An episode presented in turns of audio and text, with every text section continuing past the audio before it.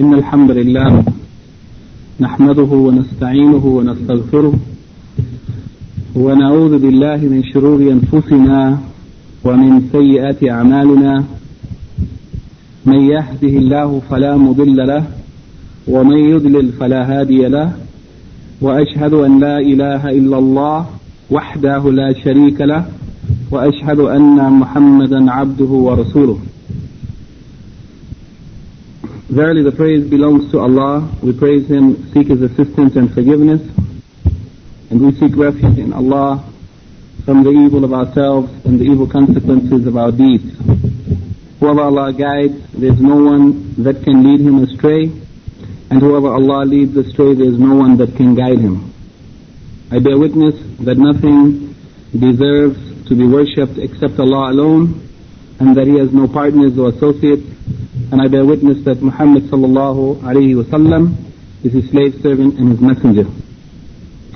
I'd like to begin this evening uh, in perhaps our last session from the book Al-Ma'arifah في علوم الحديث by Sheikh Suhaib Hassan Abdul Ghafar uh, by mentioning that this last section of the book it is related to the verdicts, the appendix. It is an appendix, the verdicts on the ahadith mentioned in the forward. In the beginning of the book, Sheikh Suhaib, Hafizahullah, may Allah protect and preserve him, in his introduction or in the forward, he mentioned a number of hadith, about 26 hadith I think, and those hadith he mentioned as samples, samples of reports that have been transmitted to us from the early generations of the Muslims and they have been attributed to the Prophet Muhammad sallallahu alaihi wasallam. You will find many of the people in their writings, in books, in the Friday khutbah, in lectures and so on, mentioning many statements which have been attributed to the Prophet Muhammad sallallahu alaihi wasallam, but not all of these statements are true. Not all of them are authentically narrated from the Prophet. Some of them are inaccurately or mistakenly or sometimes intentionally forged, forged, fabricated and attributed to the Prophet for various reasons. As we discussed in the last lecture, lecture number 12, we talked about al-hadith al-mawdu' or the fabricated hadith. And what is the definition of fabricated hadith? Uh, what are the reasons why people fabricated hadith? How are the ways to detect fabricated hadith and so on? So, uh, Sheikh Suhaib in the introduction gave us a number of hadith to look at before beginning the study of the science of hadith, mustalah hadith. And now in the end of the book, in the appendix, he has summarized some of the rulings or verdicts or decisions of the scholars of hadith concerning these reports. The first hadith which he mentioned is the hadith related to Surah Al-Ikhlas, the 112th chapter of the Quran. That Surah Al-Ikhlas is equal to or equivalent to one third of the Quran. يعني سورة الإخلاص تعدل ثلث القرآن. It is as though if you read this very short chapter, it is as though you are reading one third of the Quran. And the scholars gave various explanations for this hadith. The important thing here is not the explanation of the hadith, but what we are concerned about is the ruling for that hadith. Is it an authentic, true report or is it unauthentic? And here, Sheikh Suhaib says in the appendix on page 42 that this hadith is mutawatir. Mutawatir. And mutawatir is the terminology that we studied related to the number of narrators or reporters on the various levels in the chain of narrators of a hadith. For those brothers who are visiting with us for the first time, just briefly, I'll try to explain concerning this, the general meaning, that when the reports of the sayings or actions of the Prophet ﷺ were transmitted, they were transmitted by the people, first from the Sahaba, his companions, and then the students of Sahaba, the Tabi'un, and then those who came after them. until they reached the generations of those scholars who collected the hadith into books, like Al-Imam al-Bukhari and Muslim and Abu Dawud and Tirmidhi, Ibn Majah and Nasai, and these scholars. So, a mutawatir hadith, it means a hadith in every level of the chain of narrators who transmitted it, who passed it down, there's a large number of people on every level. It's called mutawatir. And a hadith that is truly mutawatir is considered to be authentic, authentic without question. So here, this hadith that the Surah Al-Ikhlas is equivalent to one third of the Quran, the Shaykh says this hadith is mutawatir, as declared by many scholars, including Ibn Taymiyyah, As-Suyuti, uh, Najmuddin al-Iskandari, al-Ijluni, and others. About this hadith, Ad-Darqutni, the great scholar of hadith, Al-Imam Ad-Darqutni said, it is the most authentic one regarding the virtues of any surah or any chapter of the Quran. It is related by Al-Bukhari, Muslim, and others. So not only is this hadith mutawatir, but it is also the most authentic hadith related to the virtues or excellence or merit or superiority of any chapter of the Quran. In fact, most of the hadith related to the virtues or merits of the various chapters of the Quran, most of those hadiths are unauthentic. They are not authentically reported from the Prophet. As for this hadith related to Surah Al-Ikhlas, it is the most authentic of them and it has been reported by Al-Bukhari and Muslim in others. And the hadith that's reported by Al-Bukhari Muslim is known as Muttafaqun alayh. So this hadith is Muttafaqun alayh and we said that of all the hadith that are Sahih, the highest level of Sahih is the hadith which is Muttafaqun alayh.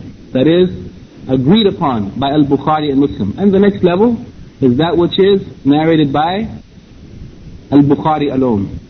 And the next level, that which is by Muslim alone. And the next level is that which is according to the conditions of both Al-Bukhari and Muslim. Though neither of them reported it, and then according to the conditions of Bukhari, the conditions of Muslim, and the seventh and lowest level of authentic hadith are those hadiths which are not reported by Bukhari, nor Muslim, nor fulfill the conditions of either of them. But it is considered sahih by other scholars of hadith. So in any case, this hadith is of the highest grade of authentic or sahih hadith. It is muttafaqun alayh, and in addition to that, it's mutawatir. Mutawatir. The second hadith that the Shaykh mentioned is the hadith about the 99 names of Allah.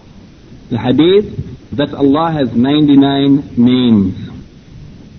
لله تسع وتسعون اسما. This hadith, the Shaykh says, this hadith is in the Sahih of Al-Bukhari, Muslim, At-Tirmidhi, Ibn Majah, and Ibn Asakir. The wording, as he gives it here, verily, Allah has 99 names, which if any person safeguards them, يعني, من أحصى, من أحصاها, whoever safeguards them, memorizes them, preserves them in their meanings, he will enter the garden or will enter the paradise. The important comment related to this hadith is that though the hadith is authentic, it is sahih, that there are 99 names for Allah, whoever memorizes them or preserves them will enter the paradise. The important comment here is where the Shaykh says, in some narrations of this hadith, found in the Sunan of At-Tirmidhi and the Sunan of Ibn Majah and the Mustadrak of Hakim and others, the names, yani the 99 names are listed at the end of the hadith. Yani in some of the reports, as reported in At-Tirmidhi and Ibn Majah and the Mustadrak of Hakim, in addition to these words, that Allah has 99 names, whoever preserves them will enter paradise, there's an addition to the hadith, listing 99 names, which they have claimed that these are the 99 names, whoever memorizes them will enter paradise. Here he says, However, at least three different listings are given. For example, in one, one list it says, He is Allah, besides whom there is no other deity, the merciful, the compassionate, the forbearing. While in another narration, it says Allah the unique, the absolute. the one who has nothing like unto him, and so on. That he, what he is saying here is that the various narrations that mention 99 names, they don't have the same 99 names. One narration reports 99 names. A different narration reports 99 names, but some of the names are different. Not the same 99. And another narration, so on. So here he says, it is agreed that these latter narrations are da'if. Meaning, weak. They are weak. They are not acceptable. These narrations that list 99 particular names, it's not authentic. Not authentic from the Prophet ﷺ that he listed what are the 99 names. In fact, those 99 names that are intended in this hadith are not known. Are not known. What are the 99 names? But it is upon the Muslim to strive, to try to know those 99 names by looking at the names of Allah in the Quran and looking at the names of Allah in the hadith, authentic hadith and so on. And in fact, not only that, but also, I don't remember if the Shaykh mentions it here, but the names of Allah are not limited to 99. Allah has many names, more than 99. But in this hadith, the intended meaning is that of all of Allah's names, there are 99 of them. Whoever memorizes those 99, they will enter paradise. Not that Allah only has 99, but Allah has many names. Allah has many names. Some of them are known to us through that which was revealed in the Quran. And some of them through the Prophet ﷺ. Some of them are only known to some of his prophets or angels or servants of Allah, not known to others. And some of those names are known only to Allah. Are known only to Allah. But Allah's names are not limited to 99, they are more than that. Uh, he says that these narrations which list 99 particular names, they are da'if, not authentic, it is weak. And this is why Al-Bukhari and Muslim did not include them in their sahihs. In their two collections, the Sahih of Al-Bukhari and the Sahih of Muslim, there's no listing of 99 names. They didn't list it because those listings are not authentic. Al-Imam At-Tirmidhi says in his Sunan, in his book of Hadith, the Sunan of At-Tirmidhi, this version of the Hadith is gharib. Gharib. And gharib is also a terminology that we studied before.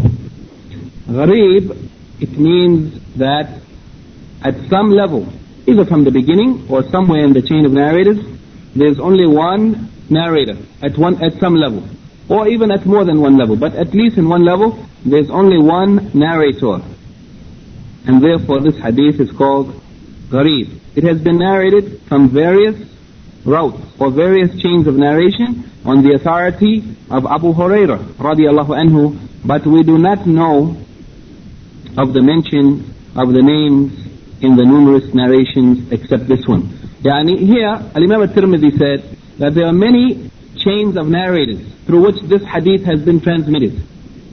But only, though many chains transmitted the hadith from Abu Hurairah, but only this one that he mentioned in his book, he said this is the only one we know which actually mentioned the 99 names. In other words, the other ones mentioned the hadith without listing 99 names. Shaykh al-Islam ibn Taymiyyah, rahimahullah says, Al-Walid, one of the narrators of the hadith, related the names from the sayings of his Syrian teacher.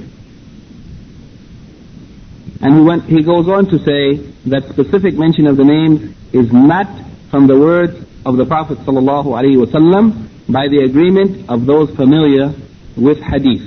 Yani the scholars of hadith are in agreement on this fact that the listing of the 99 names is not from the Prophet ﷺ, but it was added by one of the narrators who passed the hadith down. And this we said, when something is added to the hadith, is called idraj or mudraj. It's a hadith called mudraj.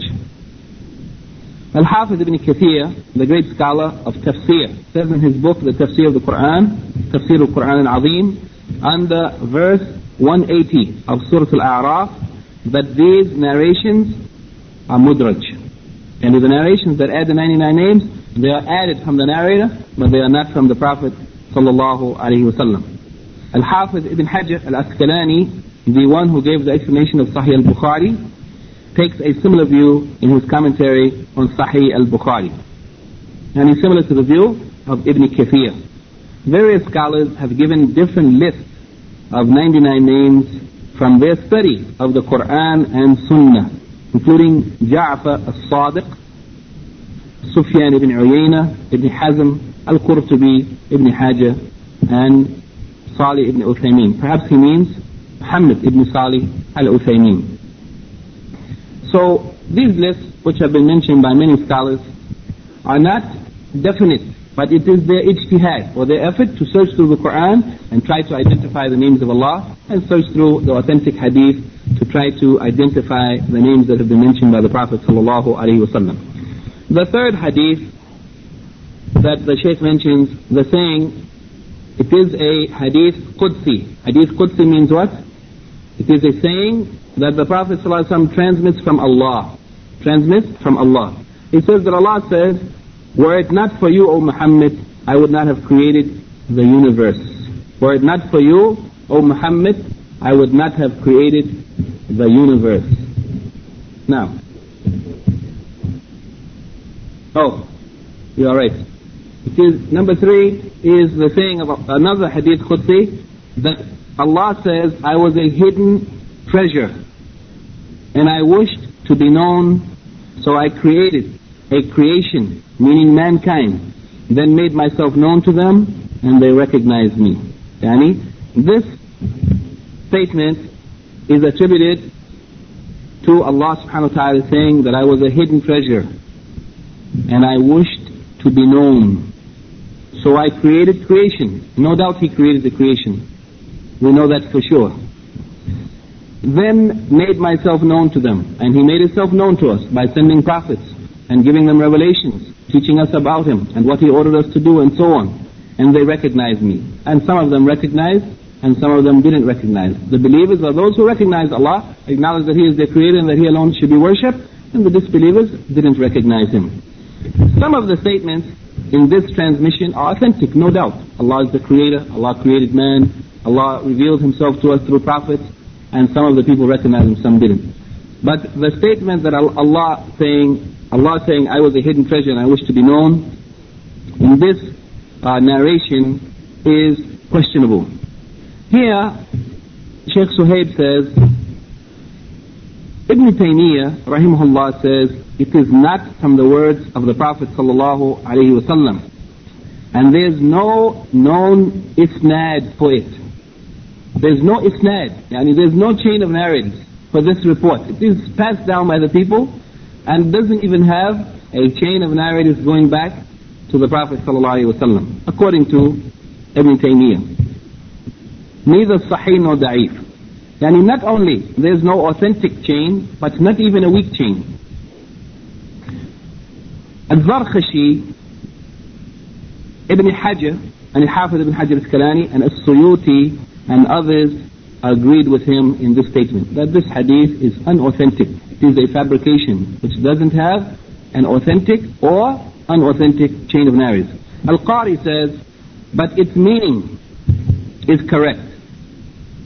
Deduced from the statement of Allah, I have not created the jinn and mankind except to worship me. And in the statement of Allah subhanahu wa ta'ala, that the reason or the purpose for which He created the jinn and men is to worship Him. So here, no doubt, part of the statement is true. By this ayat, we know that the part of the statement that Allah created the creation for the purpose of worshipping Him, and therefore He sent prophets to teach them what was the obligation in the relationship to Him. This part of the statement is an, the meaning of it is correct, but not the whole of the hadith can be accepted as correct. So he says, uh, as Ibn Abbas, yani his, the statement in the Quran, وَمَا خَلَقْتُ الْجِنَّ وَالْإِنسَ إِلَّا لِيَعْبُدُونِ This statement, he said it means, إِلَّا لِيَعْبُدُونَ Except to worship me, he said it means to recognize or to know me. To recognize or to know me, as Ibn Abbas, radiallahu anhuma, may Allah be pleased with him and his father, has explained. These statements are mentioned by Al-Ijluni, who adds, this saying occurs often in the words of the Sufis who have relied upon it and built upon it some of their principles. And here he is saying that this particular narration which is attributed to Allah subhanahu wa ta'ala has been used by some of the Sufi groups to develop some principles that are foreign to the Sunnah of the Prophet ﷺ, and the basis of those principles and those ideas is a fabrication, a false attribution to Allah subhanahu wa ta'ala through the Prophet. The next hadith also see that Allah says, were it not for you, o Muhammad, I would not have created the universe. Concerning this hadith, the Shaykh mentions a number of statements by various scholars. From amongst them he says, Al-Ijluni says, As-Saghani, who died in the year 6, 650, says that this hadith is mawdu'. This hadith is what? Fabricated. It is false. It is not a true statement from the Prophet ﷺ. Then he says, I say, but its meaning is correct. Here, there's a point of importance here that we should keep in mind. Indeed, it is possible. It is possible that a hadith, a report from the Prophet ﷺ, can, in meaning, it can be correct. While the chain of narrators, the isnad, through which it is transmitted to us, might not be authentic. It may have a defect in it. It may have a break in the chain. It may have a weak narrator or whatever. The chain may not be authentic. But the meaning of the report, it's possible it can be authentic. The problem that we should be aware of is that even if the meaning is confirmed by other sources, we cannot attribute it to the Prophet ﷺ. We cannot attribute something that we are not sure, we are not certain it has been transmitted authentically from the Messenger of Allah ﷺ. We cannot say, well, the meaning in general is correct, so قال الرسول صلى الله عليه وسلم. No, we cannot say that because we are not allowed to attribute to him except that which there is no doubt about its authenticity in the transmission yani, down to us. So here he says its meaning is correct. For Ad-Daylami has related from Ibn Abbas as marfu'. Ad-Daylami, one of the scholars of hadith, he has reported this saying from Ibn Abbas as marfu'. And marfu' means up to the companions. Mawquf is attributed to the companions. Marfu' it means a statement attributed to the Prophet ﷺ. If we say the hadith is marfu' means it has been attributed to the Prophet ﷺ as opposed to mawquf. Mawquf means that which is stopped at the Sahaba. It is a saying or statement or action of a companion. But here he says that Ibn Abbas attributed this hadith to the Prophet ﷺ. He said it is marfu'an, that Jibril came to me, the Prophet speaking, that Jibril came to me and said, O Muhammad, were it not for you, the garden, meaning the paradise, would not have been created, and were it not for you, the fire would not have been created.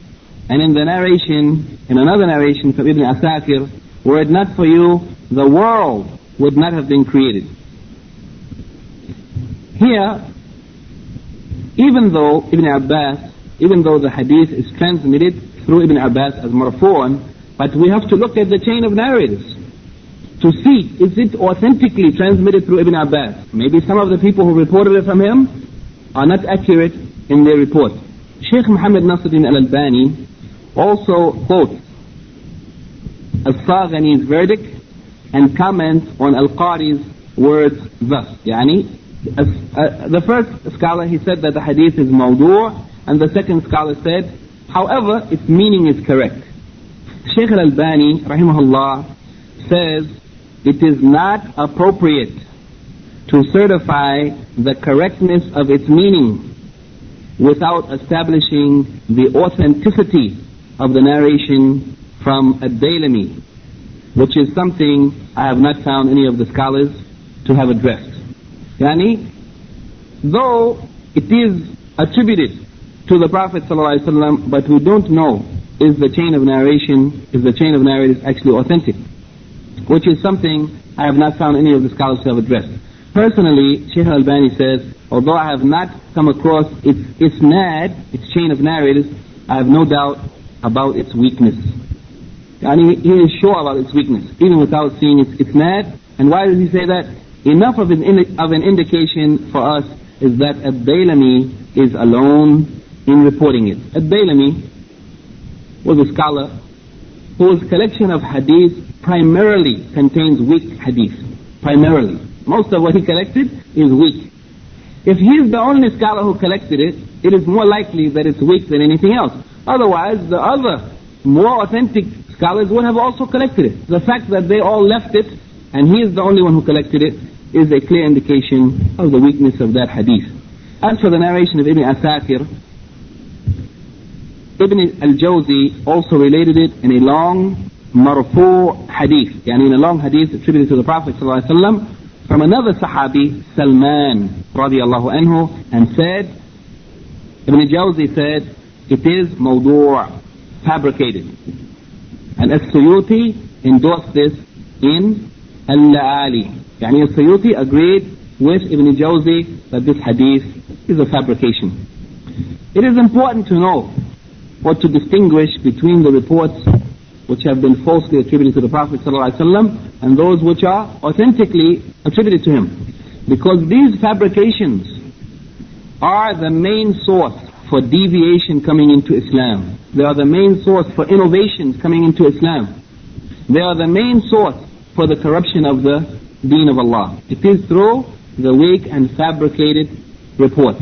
So it is important to distinguish that which is authentic from that which is unauthentic and we should also be careful not to repeat or to pass down these reports which are not confirmed as being authentic or correctly reported from the Prophet sallallahu alaihi wasallam. The next hadith, number five, when Allah completed creation, He wrote in a book which is with Him above His throne. Verily, my mercy will prevail over my wrath. And when Allah created the heavens and the earth, He had written in a book that is with him above his throne, that my mercy prevails over my wrath. This hadith, number five, the Shaykh just mentioned briefly that it is sahih. It is related by Al-Bukhari and Muslim. It is an authentic hadith which we have come over or come across previously. And one of the important points related in this hadith and in the meaning of the hadith is that Allah subhanahu wa ta'ala has written in a book that is with him above his throne. It is a proof that Allah subhanahu wa ta'ala is high above his throne. This is the authentic hadith, muttafaqun alayh, reported by both Al-Bukhari and Muslim. Hadith number six, a hadith Qudsi. That statement attributed to Allah subhanahu wa ta'ala, where Allah says, neither my heaven nor my earth can contain me, but the heart of my believing slave can contain me. Neither the heavens nor the earth can contain Allah, but the heart of a believing slave can contain Allah. Allah is greater than the whole of the creation. Allah is outside of the creation. Allah is above His throne. As He says in the Quran, and how many verses in the Quran? ثُمَّ اسْتَوَى عَلَى الْعَرْشِ Then Allah ascended above the arsh when He created the heavens and earth, and He ascended above the arsh. Here, in this statement, it is a very important statement which is related to Islamic Aqidah. Can Allah be contained within His creation? The Creator be inside of the creation? Well, in fact, the Creator is separate and completely distinct from the creation. He is the Creator. He is not a part of the creation. The creation is created, and the Creator existed before the creation eternally. Here, concerning this statement, the Shaykh says, Al-Ajluni says, that Al-Imam Al-Ghazali rahimahullah mentioned in his book Ihya Ulumuddin with the wording Allah says he mentioned this report in his book he says with a different wording Allah says neither my heaven nor my earth could contain me but the soft humble heart of my believing slave can contain me yani the meaning is basically the same Al-Iraqi, the Shaykh of Ibn Hajar al-Asqalani, said in his notes on Al-Ihya Yani the book of Al-Imam Al-Ghazali, Ihya Ulumuddin, has been verified and checked by many scholars from amongst them. Al-Hafiz Al-Iraqi, who did a comprehensive checking of the book Ihya Ulumuddin, identifying the hadith which are authentic and those which are not. And in that book, Al-Imam or Al-Hafiz Al-Iraqi says in his notes on this book, I do not find a basis that is an isnad for it. Yani he didn't find a chain of narrators. It doesn't have a chain of narrators.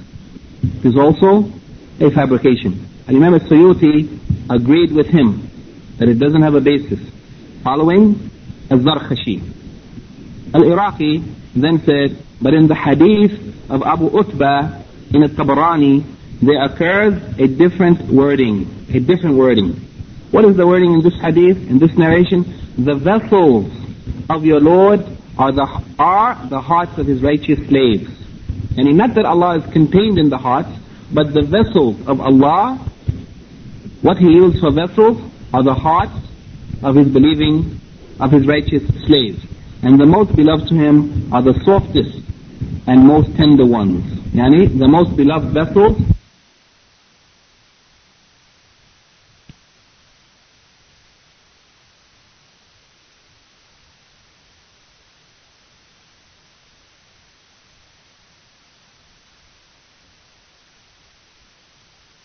previous one that Allah Himself is contained in the creation.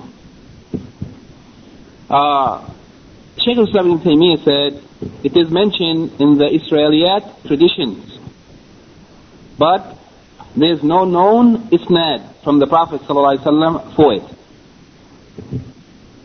And he, the Isra- traditions, it means those reports which were passed down from the Ahl Kitab, from the Christians and Jews, and the Muslims used to live amongst them and they used to take some of those reports from them. Those reports should neither be affirmed nor denied unless there's a proof for them in the Quran and Sunnah. So Shaykh Ibn Taymiyyah said that it was from the reports of the Israelite or Israeliyat, the people of the book. As-Sakhawi said in his book Al-Maqasid, following his Shaykh As-Suyuti in, in Al-La'ali, there's no known isnad from the Prophet ﷺ for it, for this hadith.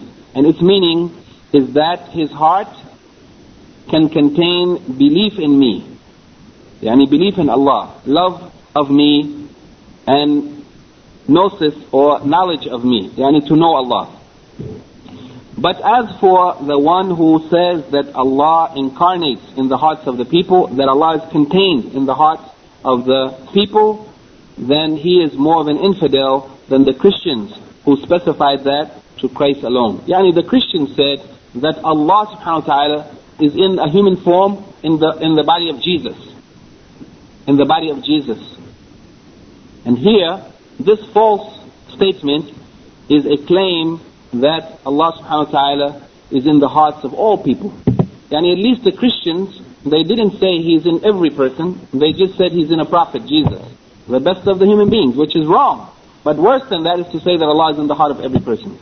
When Allah is not in anything at all in the creation. This is the meaning of his statement that he said, the person who said such a thing, that Allah is uh, incarnate inside the hearts of all people, this is worse disbelief than the Christians who limited their incarnation to Jesus alone.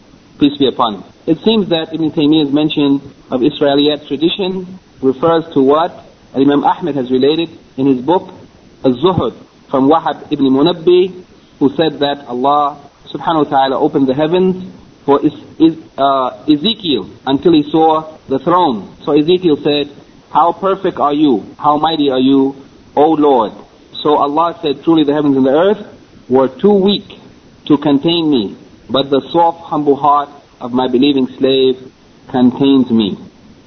And here, he is saying that it appears as though the statement of Shaykh al-Islam ibn Taymiyyah that this is from the traditions, from the people of the book, the Christians and Jews, it is referring to this tradition which Imam Ahmed reported in his book as Zuhud. From, it was from the Christians or the Jews.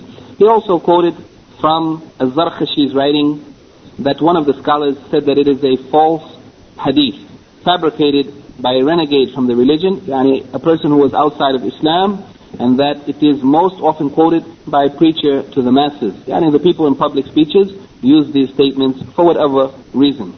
Ali ibn Wafa for his own purposes, who says at the time of spiritual rapture and dance, go around the house of your Lord. He further said that At-Tabarani has related from Abu Utbah Al-Khawlani as marfu. Yani here, At-Tabarani, one of the scholars of hadith who collected a number of books of hadith, some of them are very, very large collections.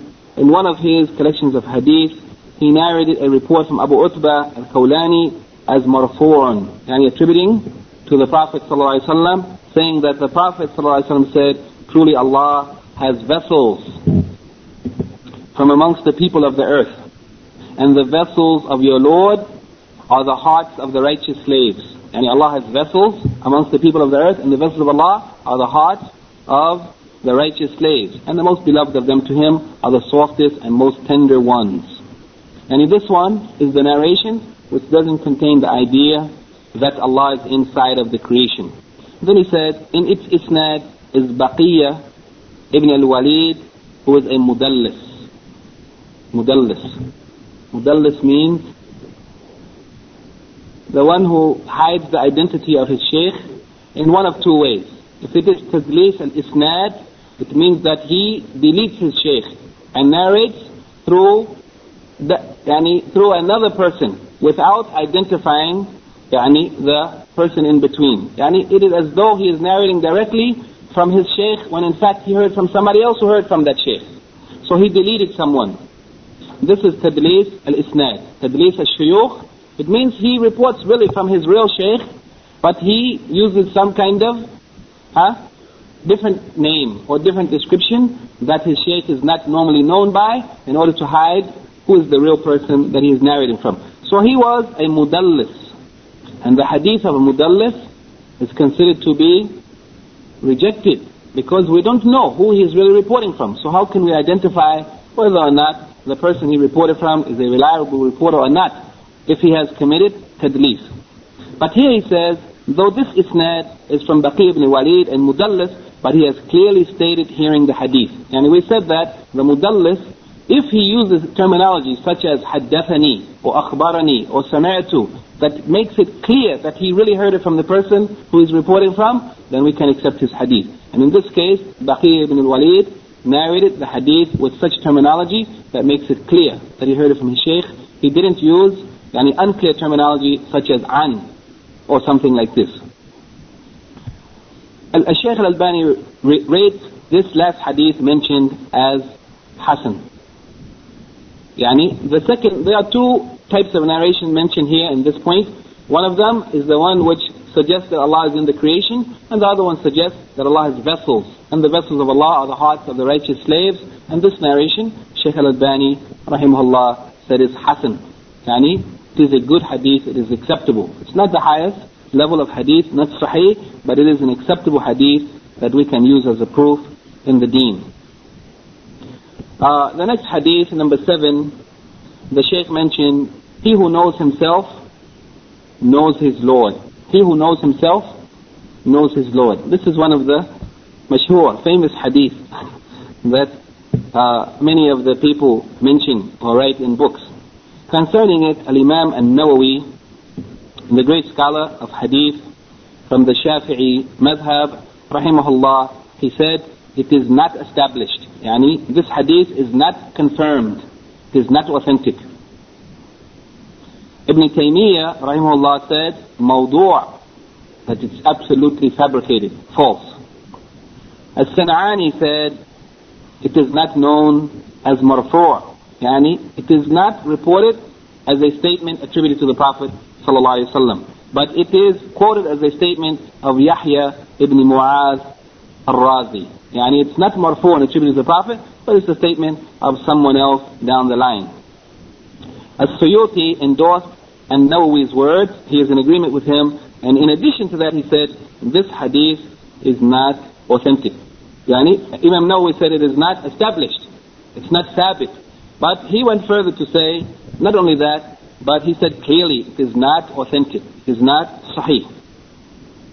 Al-Fayr Zabadi said, it is not a prophetic statement. Yani it's not attributed to the Prophet ﷺ, although most of the people think it is a hadith.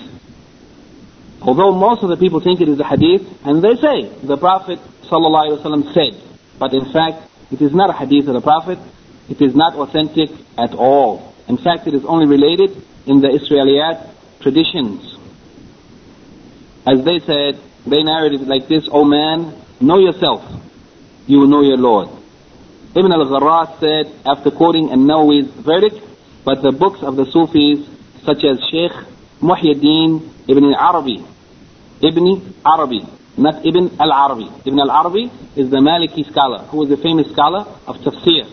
But Ibn Arabi and others like him, are, they yani, are filled with it, being quoted like a hadith. Yani their books are filled with the quotation of this fabrication, which is not a statement of the Prophet. And then he makes a very important statement here, which needs some attention. Ibn Arabi also said, this hadith, although it is not proved by way of narration, yani although it is not proved to be authentic by chain of narration, by isnad, Yet it is proved to us by way of kashf, unveiling while in a trance. Yani, that means knowledge came to the person while they are in a trance. And through that knowledge, they said it's confirmed that it's authentic. Instead of the way the scholars of the people of Sunnah confirmed hadith through the scientific and meticulous methodological way of tracing the people who transmitted and examining their reliability. Regarding this methodology, the methodology of taking knowledge through kashf, Sheikh al-Albani rahimahullah says, authenticating a hadith by way of kashf is a wicked innovation of the Sufis and depending upon it leads to the authentication of false, baseless hadith. This is because even at the best of times, kashf is like opinion which may be right or wrong. And that is, uh, and that is if no personal desires enter into it. We ask Allah to save us from it and from everything with which He is not pleased. Yani, even though this manner of receiving knowledge at some times, sometimes it may be correct, but often it is not correct. And so it is not a reliable source of confirming the hadith of the Prophet ﷺ, especially if we consider that the hadith are the basis of the sharia and the basis of the deen. Therefore, we cannot leave it to guesswork. Perhaps it is right and perhaps it is wrong, but in fact we have to be sure about it. The next hadith, the Shaykh mentioned, where is Allah? And this is the hadith of the slave girl who was punished for allowing uh, one of the sheep to be taken and the Prophet ﷺ, when she was brought to him, tested her to know if she is a believer, and he asked her two questions. One of them is, where is Allah? Here, the Shaykh says concerning this hadith, that it is sahih, it is authentic, and it is related by Imam Malik in his Muwatta. It is also related by Imam al-Shafi'i in his Risala.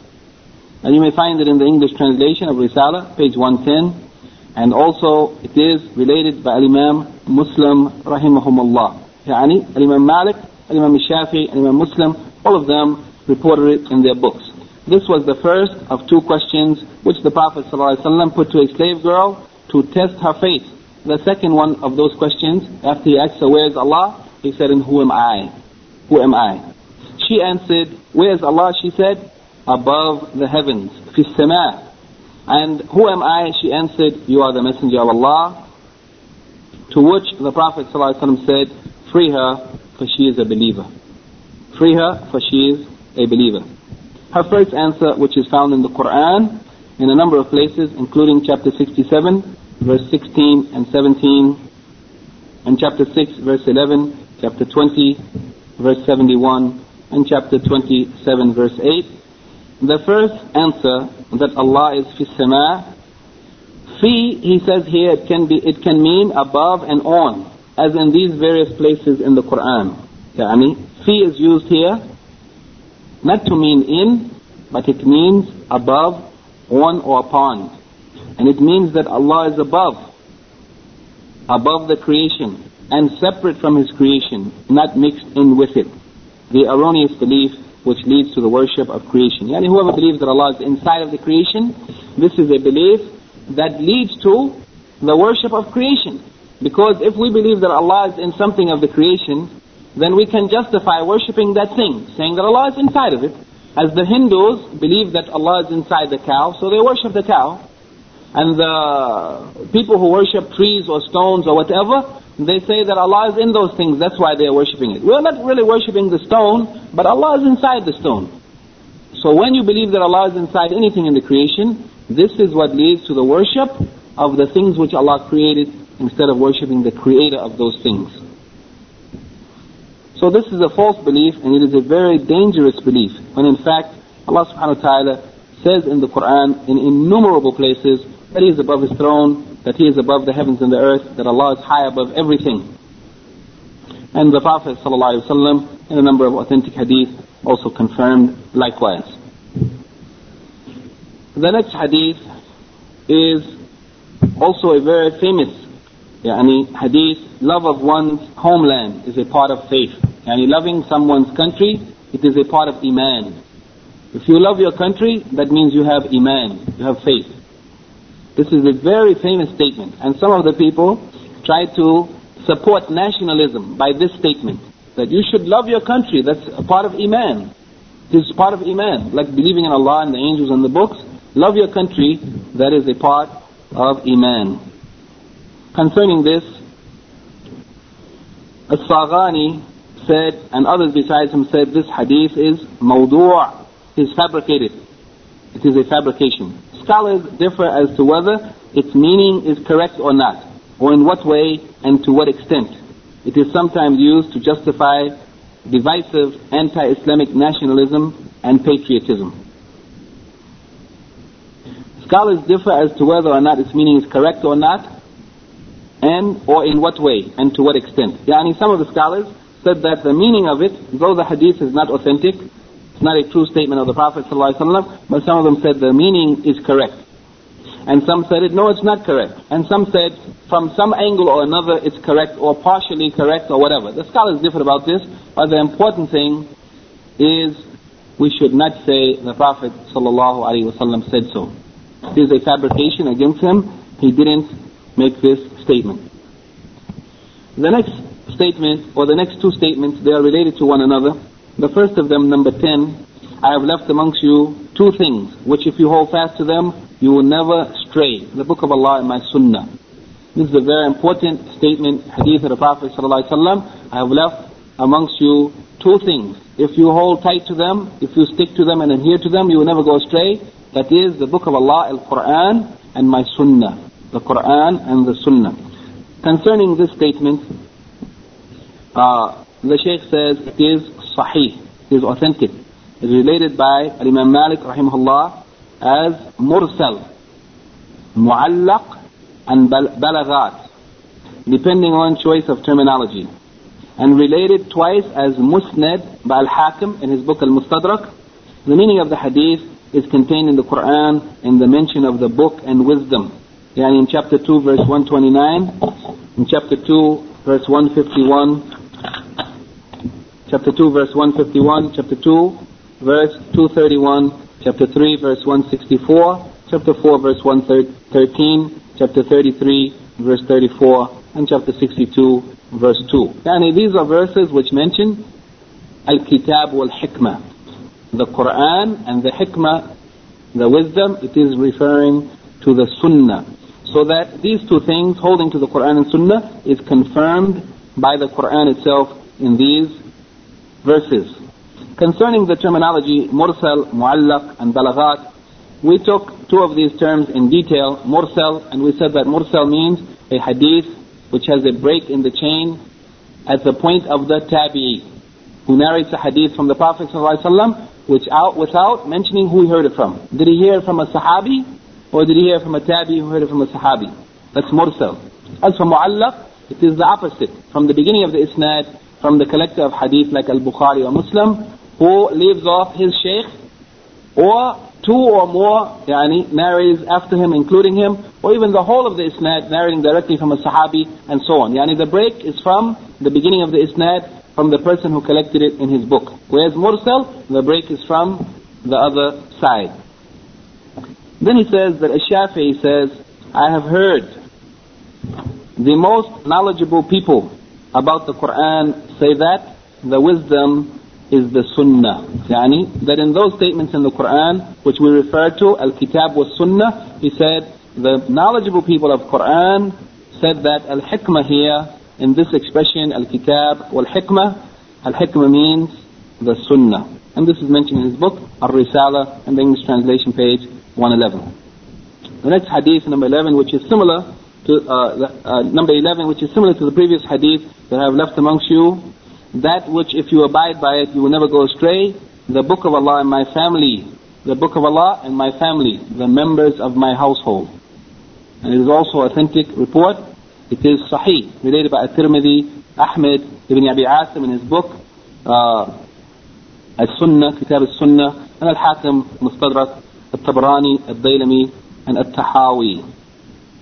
All of these scholars narrate this hadith, and here the Shaykh just comments briefly that the expression or the phrase Ahlul Bayt, the members of my house, refer to two things. Number one, it refers primarily to the Prophet's wives. From the clear context of the relevant verse of Quran, chapter 33, verse 33, which refers to Ahlul Bayt, and it's clear in the context of those verses that it's talking about the women or the wives of the Prophet. But it also, Ahlul Bayt, also refers to Ali and Fatima and Hassan and Hussein, their children, radiallahu anhum ajma'in, from the hadith of the garment, which is reported in the Sahih of Muslim, the book of virtues of the companions that the Prophet ﷺ had them under a cover, and he said, he referred to them as Ahl Bayt, that these, these are the Ahl Bayt, the people of his family. So this expression is correctly referred to the wives of the Prophet ﷺ, as well as his son-in-law Ali radiallahu anhu and his daughter Fatima radiallahu anha and their children Hassan and Hussein radiallahu anhuma. May Allah be pleased with all of them. It is imbalanced and unjust to exclude either of these categories from the hadith. Yani the proper understanding of this expression is that it refers to both the wives of the Prophet ﷺ as well as his uh, daughter Fatima, her husband Ali and their children. The next hadith, number 12, the hadith giving 10 companions by name, the good tidings of paradise. Al-Ashra, Al-Mubashirun bin Jannah, the 10 people who are promised paradise. The hadith concerning this are many, and from amongst them, uh, the hadith reported by Abu Dawood, At-Tirmidhi, Ibn Majah, and Ahmed, and it is an authentic hadith, which is well known amongst the people. The fullest narration includes the statement, as we just took in Lum'at al-I'tiqad by Imam Ibn Qudama, that Abu Bakr is in paradise and Umar is in paradise or, or the garden, which refers to the Jannah, Uthman and Ali and Talha, Al-Zubayr, Abdurrahman ibn Auf, Sa'd ibn Abi Waqqas, Sa'id ibn Zayd, Abu Ubaidah ibn al-Jarrah, Yani all of these ten, the Prophet ﷺ, each one of them he mentioned specifically that they are in paradise. He said Abu Bakr fil Jannah, Umar fil Jannah, uh, Uthman fil Jannah, Ali fil Jannah, and he mentioned every one of them, saying that each of them would be in the paradise. The next hadith, if the iman or faith of Abu Bakr was weighed against the iman of all the people of the earth, the former, that is Abu Bakr, would outweigh the latter. Yani the iman, the faith of Abu Bakr, would outweigh the rest of the people of the earth. Concerning this, statement, he said that it is related by Ishaq ibn Rahaway, rahimahullah, who was one of the important sheikhs or teachers of Al-Imam al-Bukhari. he said that he and also Al-Imam al-Bayhaqi with a, uh, narrated this hadith with a sahih, authentic isnad as a statement of Umar. Yani that Umar ibn Khattab radiallahu anhu, he is the one who made this statement, but it is also collected by Ibn Adi and Ad-Dailami from his son, the son of Umar, Abdullah ibn Umar radiallahu anhuma, as marfu'an, yani attributed to the Prophet sallallahu So there are two chains, one of them which is attributing it to Umar as a statement. It is mawquf, a statement of Sahabi, and the other one from the son of Umar who attributed it to the Prophet sallallahu But the second one attributing to the Prophet in its isnad is Isa ibn Abdullah who is weak. Yani there is a, a narrator in the chain who is weak. However, it is strengthened by another narration of Ibn Adi and also supported by the hadith in the Sunan uh, that a man saw in a dream that the Prophet ﷺ was weighed against Abu Bakr and was found to be heavier than Abu Bakr was weighed against everyone else and was found to be heavier. And here he is saying that even though the marfu hadith of Abdullah ibn Umar, even though it has one of the chain, in the chain of narrators, a narrator who is weak, but it is supported. And we said that if a hadith has a slight weakness, not a major weakness, not someone who is a liar or any, someone who is who has made many, many serious mistakes and so on. If it is a minor weakness, then if other chains of narration, as he mentioned here, two other chains of narration, support it, which are of equal strength, yani not having a serious weakness or better than that, if they are supporting it, then that hadith may be raised up from da'if to hasan. Hasan لغيره حسن لغيره يعني becoming hasan due to the support of other narrations. So in this case he said that this hadith is raised up and he said that it is strengthened. So he is saying that even though it has a weakness in it, but it might be considered by some scholars as Hasan لغيره. Uh, 619, type. We can stop here then.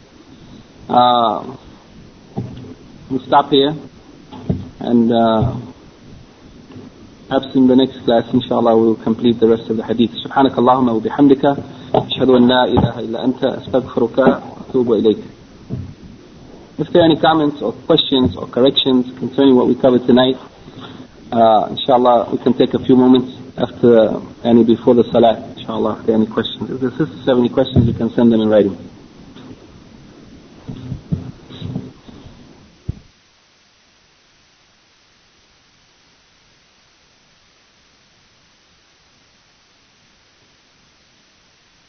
Mm-hmm.